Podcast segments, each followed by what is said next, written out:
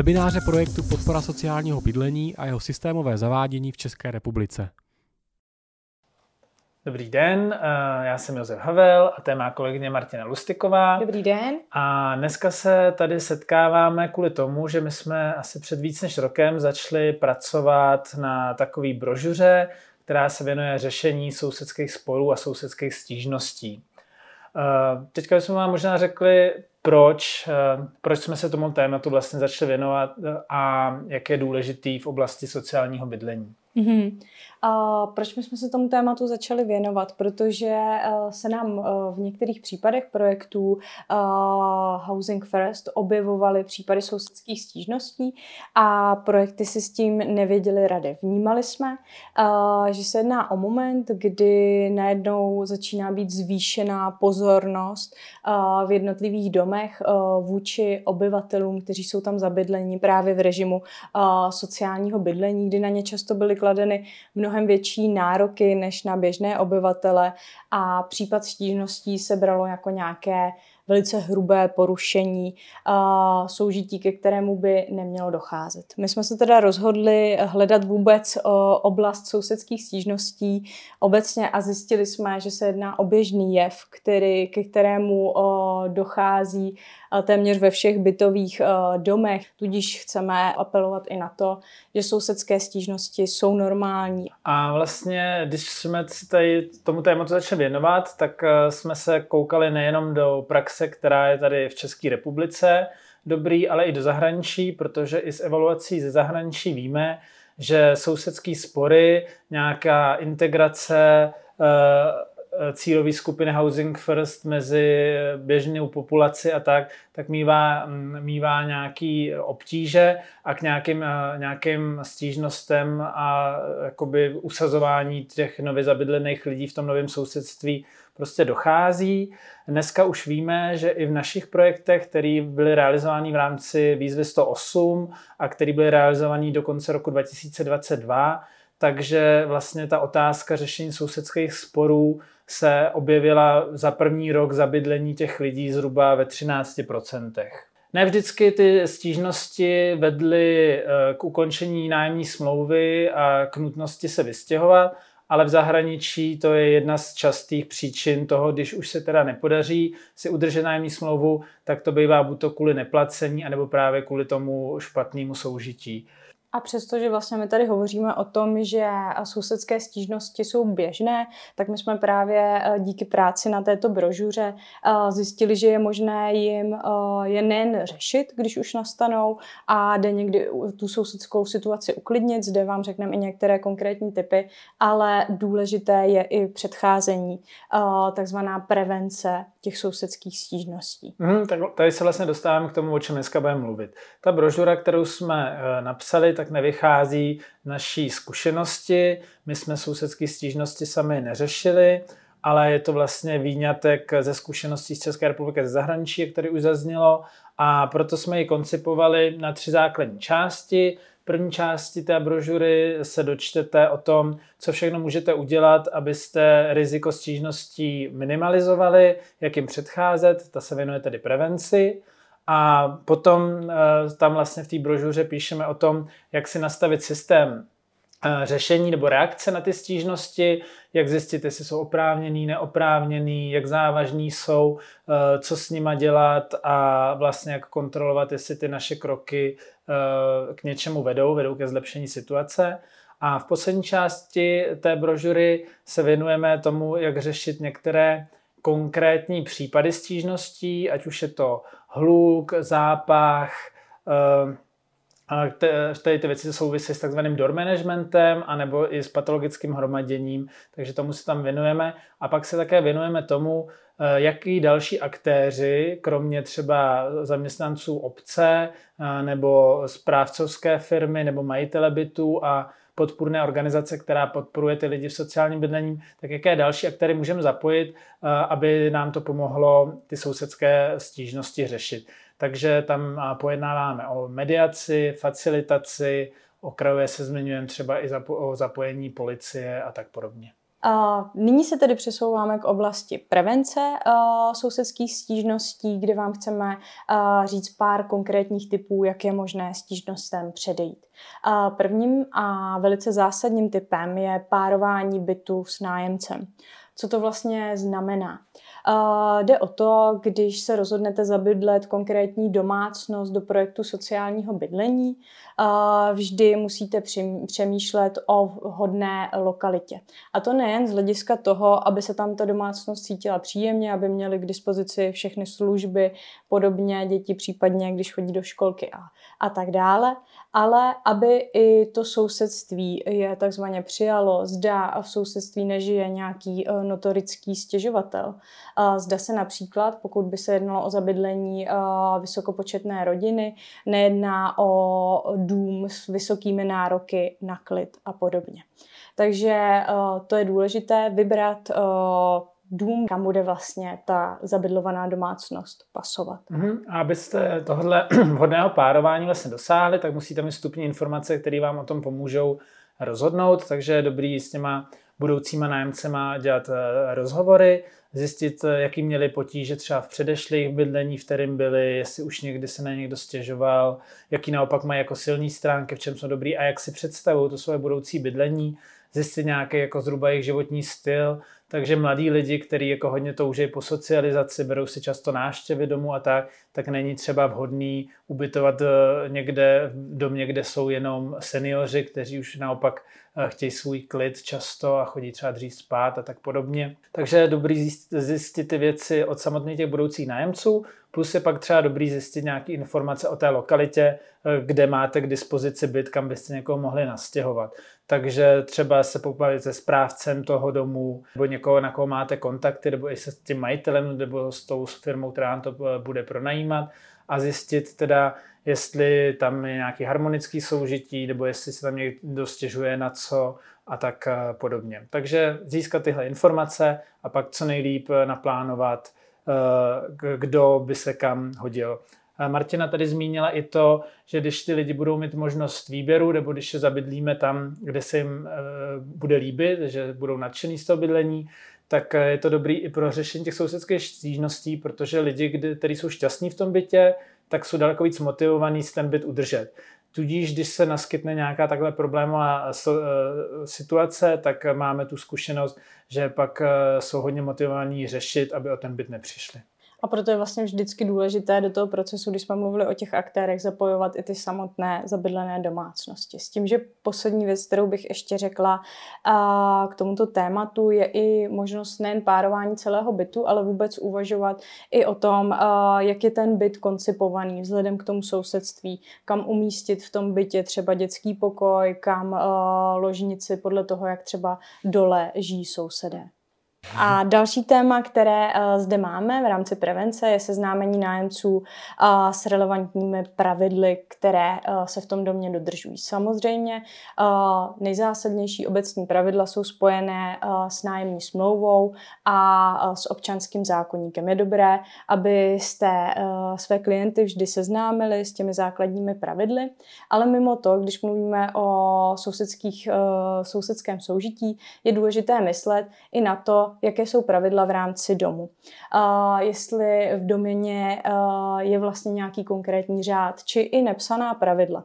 Proto zase je zde dobré to, co už říkal Pepa, mluvit s těmi sousedy a zeptat se vlastně na to dopředu.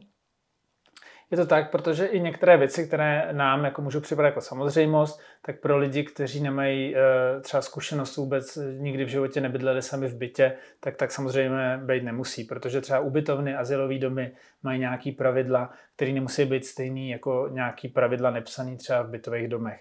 Takže kromě toho, že si eh, s těma lidmi můžeme popovídat o tom, jak používat třeba nějaký spotřebiče, který mají potenciál být hlučný, ať už je to vysavač nebo pračka, nebo který můžou produkovat zápach, třeba když je vaření bez digestoře nebo podobně, nebo můžeme probrat i třeba nějaký kouření z okna a, a takovéhle věci, tak eh, to je třeba o tom komunikovat, říct, že v 10 hodin je oficiálně po desátý hodině zakázání dělat nějaký hluk, protože to je rušení nočního klidu. Ještě třeba lepší ty hluční věci dělat ještě ne jako do 21.55, ale vyhradit si nějaký čas, kdy to bude co nejméně lidí eh, obtěžovat. Takže tady ty pravidla nějak eh, schrnout, kam se třeba chodí kouřit, eh, kde jsou kontejnery, kam se vynáší odpad, jak se třeba třídí ten odpad, že je dobrý nenechávat třeba ty pytle za dveřma, že to spousta lidí pak třeba ten zápach obtěžuje, nebo že se to plete, když tam někdo projíždí s kočárkama. To je další věc. Když eh, zabydlujete rodinu, tak zjistit, jaký tam jsou společní prostory, kam se třeba může dát kočárek, aby se nemusel tahat do třetího patra, že může být nějaký, eh, nějaký společný místnosti, kde to někomu nevadí a zjistit, jestli jim to nevadí. Takže tady to je jako těch pravidel, co každý ten dům může mít, je hodně. Někdy se na ně eh, přichází postupně, někdy je dobrý, když ta možnost je právě zjistit dopředu a tím jakoby minimalizovat to riziko, že um, ta domácnost bude dělat něco, na co bude ty ostatní sousedy uh, vlastně štvár, bude jim to nepříjemný. Uh, za tímhle účelem v zahraničí některý vlastně e, některé organizace, které pronajímají byty, tak se stavují pro svý nájemníky takové brožury, kde mají vše, všechny tady ty informace, kromě toho, na koho se mohou obracet, jak mají platit nájem, komu, dokdy, tak se seznam kontaktu na různé opravy a podobně, tak jsou tam i tady ty informace jako eh, kdy co můžou dělat, kdy, jaký prostor k čemu slouží v tom baráku a tak dále. Mm-hmm.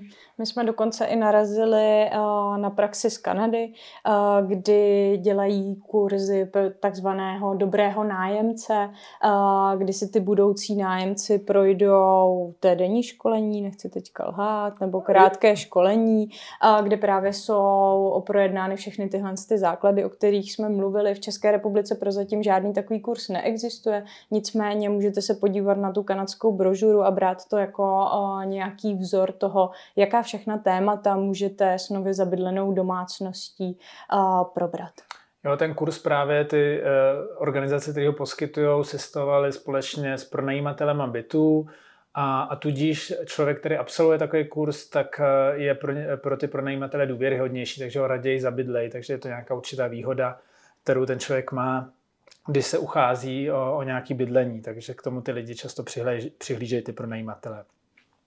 Další věc, která je jako velký téma, sporní, který tam řešíme, je, jestli se ty klienti mají představovat v tom sousedství a, a nebo ne. Jako většina praxe v České republice je, že se ty klienti nepředstavují, protože ani běžní nájemci e, se většinou v těch domech nějak nepředstavují a neseznamují se sousedstvím, že tady není nějaká historie úplně nebo zvyklost kulturní nějakého komunitního soužití. Takže to se většinou nedělá, v zahraničí takové zkušenosti mají, to tam všechno popisujeme, ale někde přece jen z určitých důvodů k nějakému seznámení došlo. Eh, to seznámení se nedělalo tak, že by se někdo přišel a řekl, dobrý den, já jsem tady eh, klient eh, ze sociálního bytu, protože jsem v minulosti nebo ještě současně měl problém s návykovými látkama, a nebo jsem žil na ulici a tak podobně, nebo mám nějaké psychické onemocnění, ale většinou to, to probíhalo tak, že e, člověk se jenom seznámil se sousedstvím klasicky, já jsem František Novák, e, těší mě, jsem tady váš nový soused, po případě e, ten člověk třeba řekl, já rád hraju na klavír, myslí, nebude vás obtěžovat, když dvě hodiny denně mezi 16 a 18 budu trénovat nebo něco podobného. Eh, máme tady i jiný příklady, kdy to seznámení vlastně zprostředkovávala podporující organizace. Mm-hmm. Ale i v tomto případě vždycky je důležité dbát na přání toho klienta, že on sám si přeje, aby, aby byl doprovázen tou podporu, podporující organizací, a s tím, že opět i ta forma, jak k tomu seznámení uh, dojde, je na tom klientovi samotném.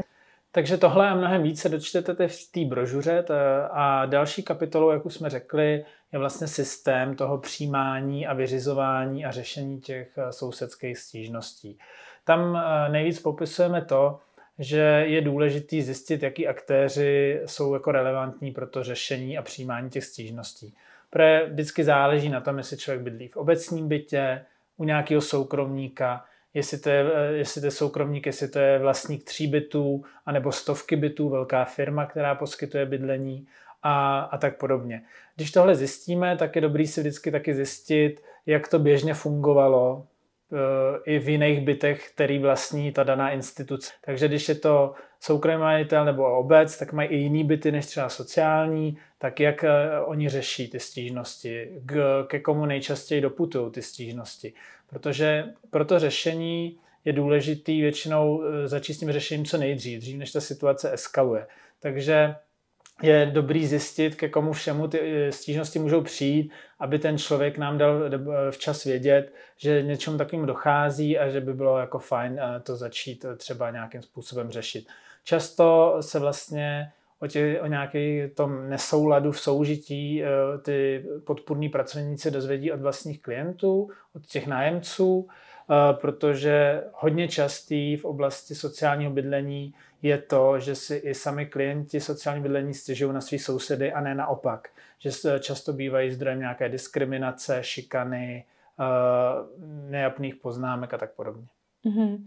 A přesně z toho, jak zmapujete, je důležité i uh, znovu nastavit nebo vybudovat nějaký nový efektivní systém, pokud nebyl tedy, a řešení těch stížností, kde je důležité, aby se vždy stížnosti scházely u jednoho člověka. Nebylo to tak, že vlastně podporující organizace musí sbírat informace od všech těch subjektů, ale aby byl uh, určený jeden člověk.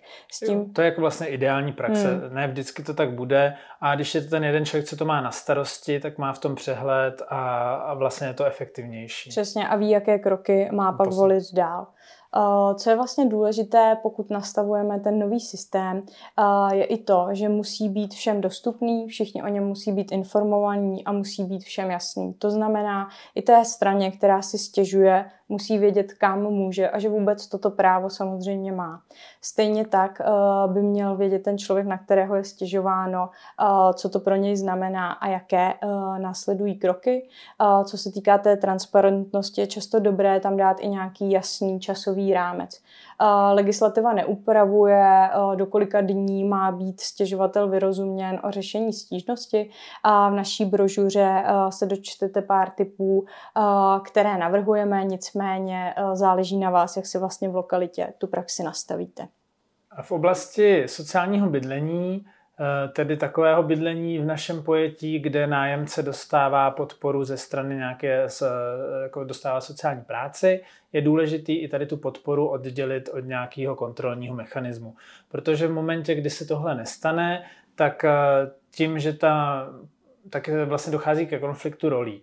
Eh, nemůže člověk zároveň poskytovat podporu a zároveň tam být jako kontrolní mechanismus, který třeba zjišťuje, jestli to, co se o tom člověku říká, je pravda nebo ne. Takže tam je zásadní eh, k tomu, aby tady ty dvě role byly od sebe oddělené a nepřekrývaly se.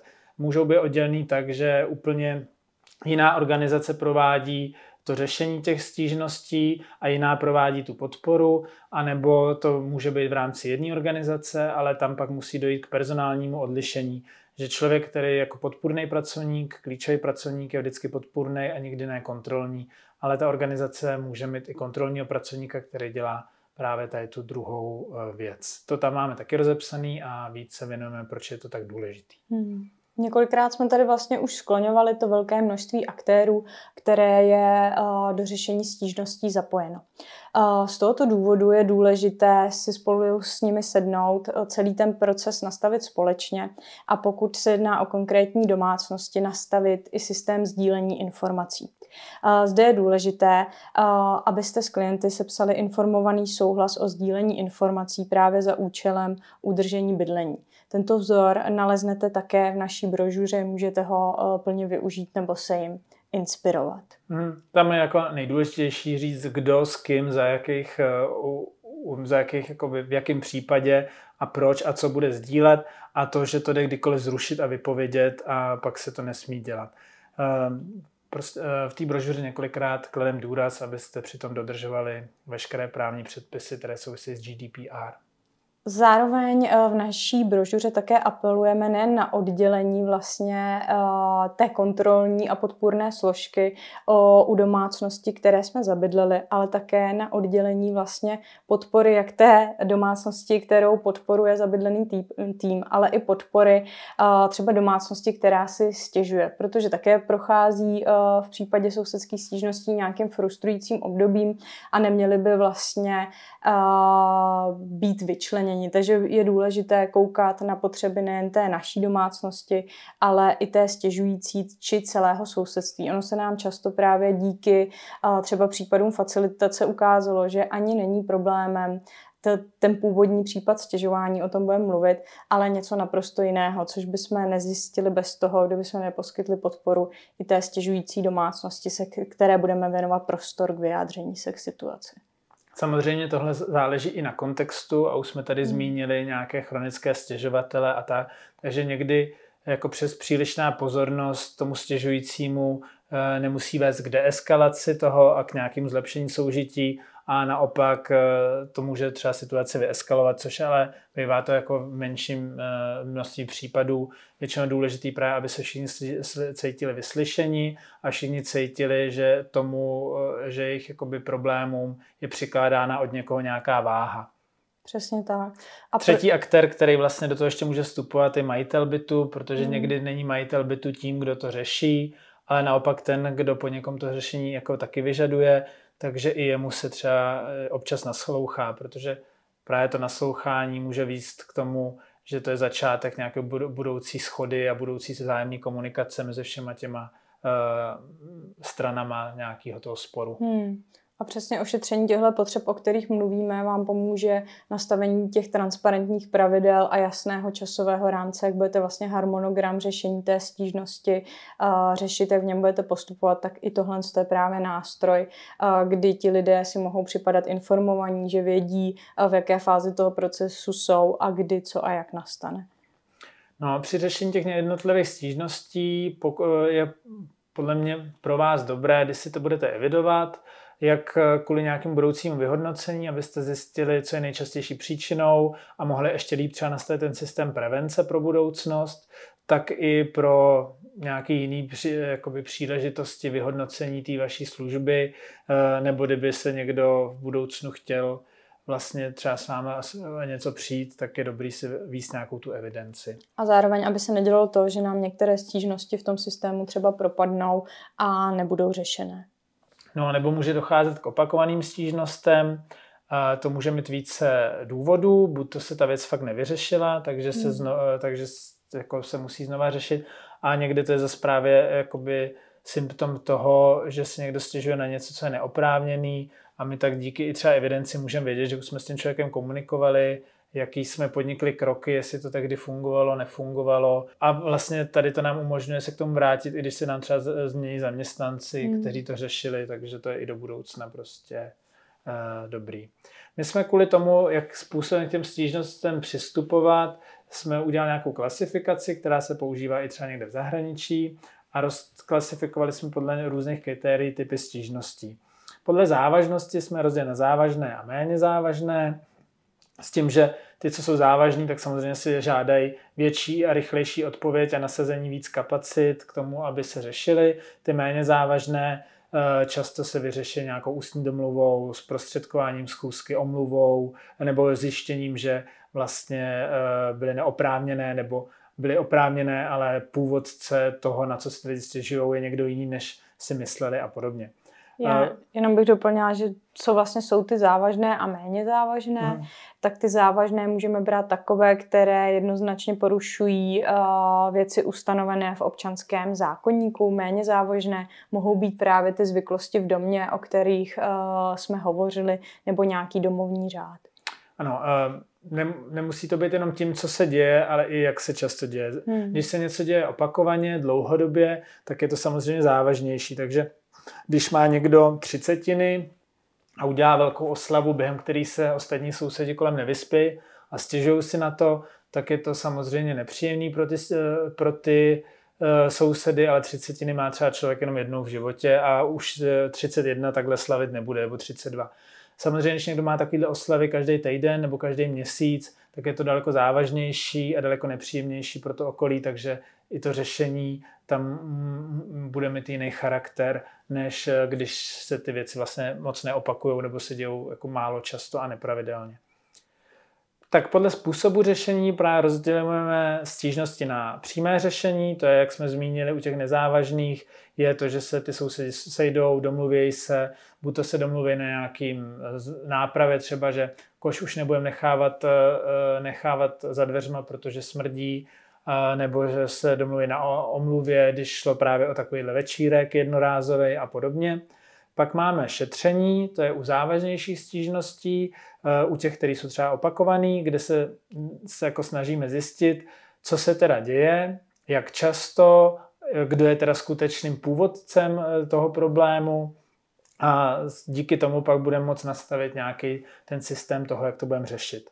Jenom, pardon, bych tady doplnila, že vlastně u toho přímého řešení a šetření ještě takový rozdíl ten, že vlastně uh, ta osoba, která je obviněna uh, z těch sousedských stížností, tak buď to přijímá vinu a tedy následuje nějaké hmm. řešení, nebo uh, tu vinu uh, rozporuje a je tedy potřeba udělat to šetření. Zda vůbec je opravdu ta obviněná osoba původ, původcem uh, té zmiňované události třeba. A zda vůbec ta událost je natolik eh, závažná, aby se měla nějak řešit. Pro některým lidem samozřejmě eh, můžou vadit věci, které jako by ty jiní lidi můžou prostě běžně dělat a jsou běžný. Hmm. To, že si hrajou děti u vás třeba v bytě, tak uh, může souseda pod váma rušit, ale když si hrajou přes den a ne pozdě večer a je to nějaká normální hra, ale prostě stav bytu je takový, že třeba vržou podlahy, tak to samozřejmě není na to,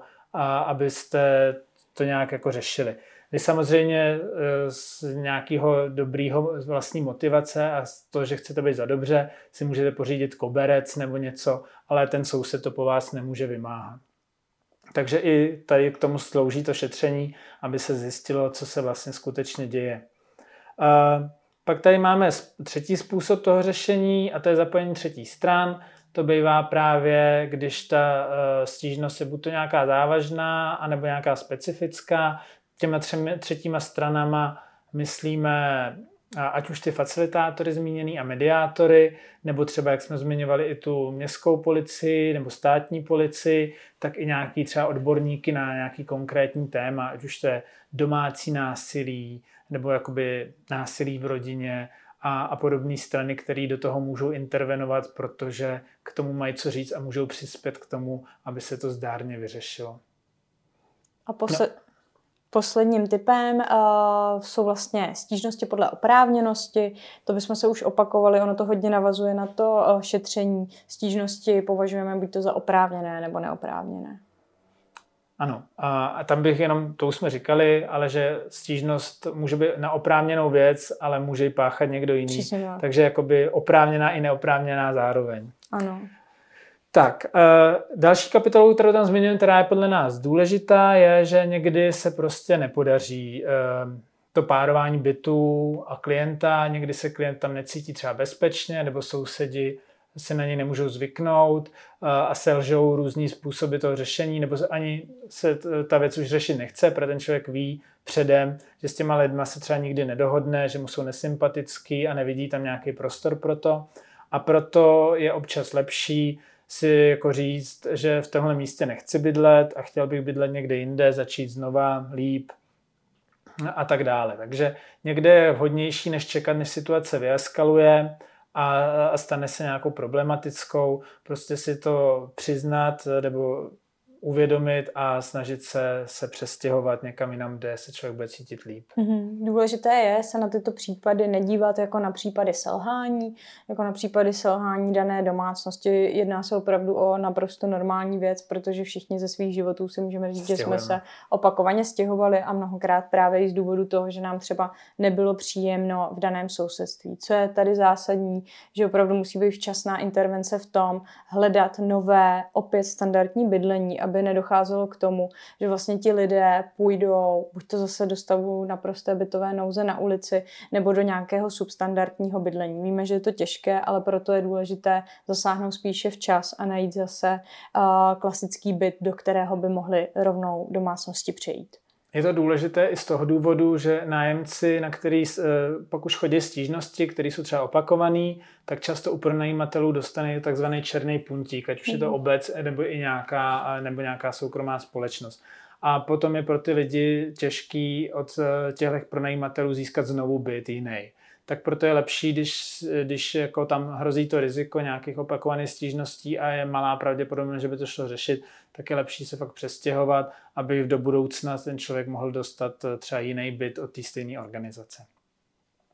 Dalším tématem, eh, na které jsme eh, během sousedských stížností narazili, bylo i patologické schromažďování, které eh, mnohdy může vést k sousedským stížnostem a až k výpovědím z nájmu. A to zejména kvůli zápachu, který to může způsobovat, anebo kvůli tomu, že když člověk schromažďuje, tak z různých hygienických důvodů může množit nějaký hmyz nebo hlodavci a taky to může být nebezpečný, protože pak takový by třeba nesplňuje požadavky požární ochrany. A na to téma jsme dělali zvláštní webinář, který si můžete pustit, takže dneska se mu věnovat nebudeme. Mm-hmm. A také podrobnosti najdete zase v té naší uh, brožuře. A další téma, které eh, v brožuře otevíráme, je téma eh, door managementu. Eh, jedná se o nějakou zprávu dveří takzvaně, tedy o nějaký management návštěv ve své domácnosti. Tohle téma je dominantně spojeno s osobami, které třeba přicházejí z ulice a které nemají nastavené ty hranice přijímání návštěv a může se dít, že jim do domácnosti chodí návštěvy, které za prvé třeba nejsou příjemné jak těm sousedům, tak i jim samotným. Zde je důležité téma proto s klienty otvírat a bavit se, jak se vlastně uh, cítí, uh, zda jsou jim návštěvy příjemné a také v jaké množství a v jaké podobě. Zde jsme zase měli inspiraci ze zahraničí. V naší brožuře najdete konkrétní vzor, který slouží jako takový otvírák tohoto tématu s klientem, kdy si nastaví člověk vlastní pravidla pro přijímání návštěv. Že například řekne, ano, může ke mně chodit Josef, ale jen o, do desáté hodiny a o, televize ano, může hrát, ale třeba ne nad hlasitost 12. Je to tak, protože klienti sociální bydlení často bývají hodně zranitelní a zneužitelní osoby z různých důvodů, takže dochází po celé Evropě vlastně eh, dochází často, no často ne, dochází k tomu občas, že se do bytu dostanou takzvané kukačky, což je jako terminus technicus. Pro přátelé, tedy přijdou na návštěvu a už neodejdou. A občas dokonce se v tom bytě chovají eh, takovým způsobem, že sám, pronej, eh, že sám nájemce toho bytu z toho bytu odejde a nechá tam ty lidi, který nemají žádný právní nárok na ten byt, protože se v tom bytě třeba necítí dobře nebo bezpečně. Tak i tady tomu jde předcházet právě nějakým těma opatřeními, o kterých už mluvila Martina, že se to téma toho door managementu a těch návštěv otevře předem nebo ze začátku a nějak se předem na to s klientem připravujete. A tady se přesouváme vlastně eh, k té poslední části naší prezentace, o které jsme mluvili, která se týká eh, komunitní práce, facilitace a mediace, tedy zapojení vlastně těch ostatních eh, stran, ať už v té prevenci, tak i řešení sousedských stížností. V této kapitole jsme vám schromáždili příklady ze zahraniční praxe, konkrétně z Vídně a z Finska.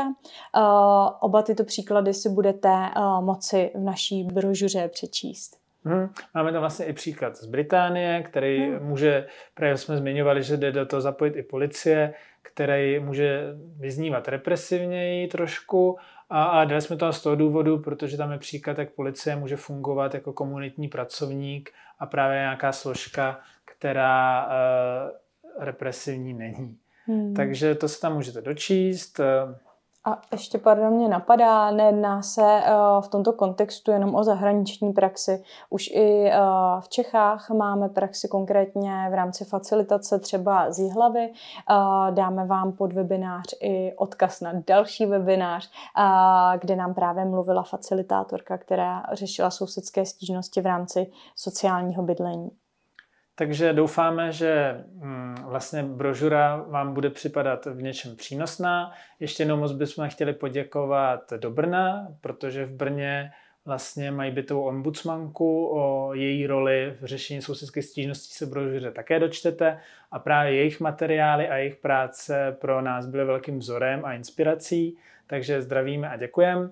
A závěrem bychom snad chtěli jenom říct, že a zopakovat eh, to, co jsme tam hodně akcentovali, že nějaký problémy v soužití jsou naprosto běžný, ať už v rodině, v sousedství, takže by se neměly zveličovat, ale zároveň by se neměly ani podceňovat, protože pokud chceme budovat a rozšiřovat systémy sociálních bydlení, tak se musíme snažit, aby jako sousedství eh, sociálního bytu bylo co nejspokojnější a vlastně i pro samotní klienty a nájemce sociálního bydlení je ta integrace eh, do společnosti to, aby se v sousedství cítili dobře a nijak nestigmatizování hrozně důležitou věcí. Takže spokojení jsou jak nájemci sociální bydlení, tak jejich sousedi, když vlastně žádný spory nejsou, anebo když ty spory, které jsou běžné, se dají vyřešit co nejefektivněji, nejrychleji a tak a aniž by došlo k nějakým velkým emocím, které už jsou pak jako nesmazatelné křivdy a podobně. Po tomto závěru bych ještě jenom přidala ráda jedno poděkování nejen do Brna, ale uh, také našim realizátorům sociálního bydlení, uh, od kterých jsme čerpali právě informace z praxe a díky kterým si budete moct v naší brožuře přečíst například i některé konkrétní kazuistiky. Takže děkujeme a pokud byste k brožuře cokoliv měli, ať už nějaký komentář nebo nějaký podnět, co tam třeba není a mohlo by být, tak my to rádi budeme průběžně doplňovat, protože brožura není češtěná, ale je online, takže do ní můžeme informace dodávat, tak se nám určitě ozvěte. Tak děkujeme. Děkujeme, nashledanou. Nashledanou.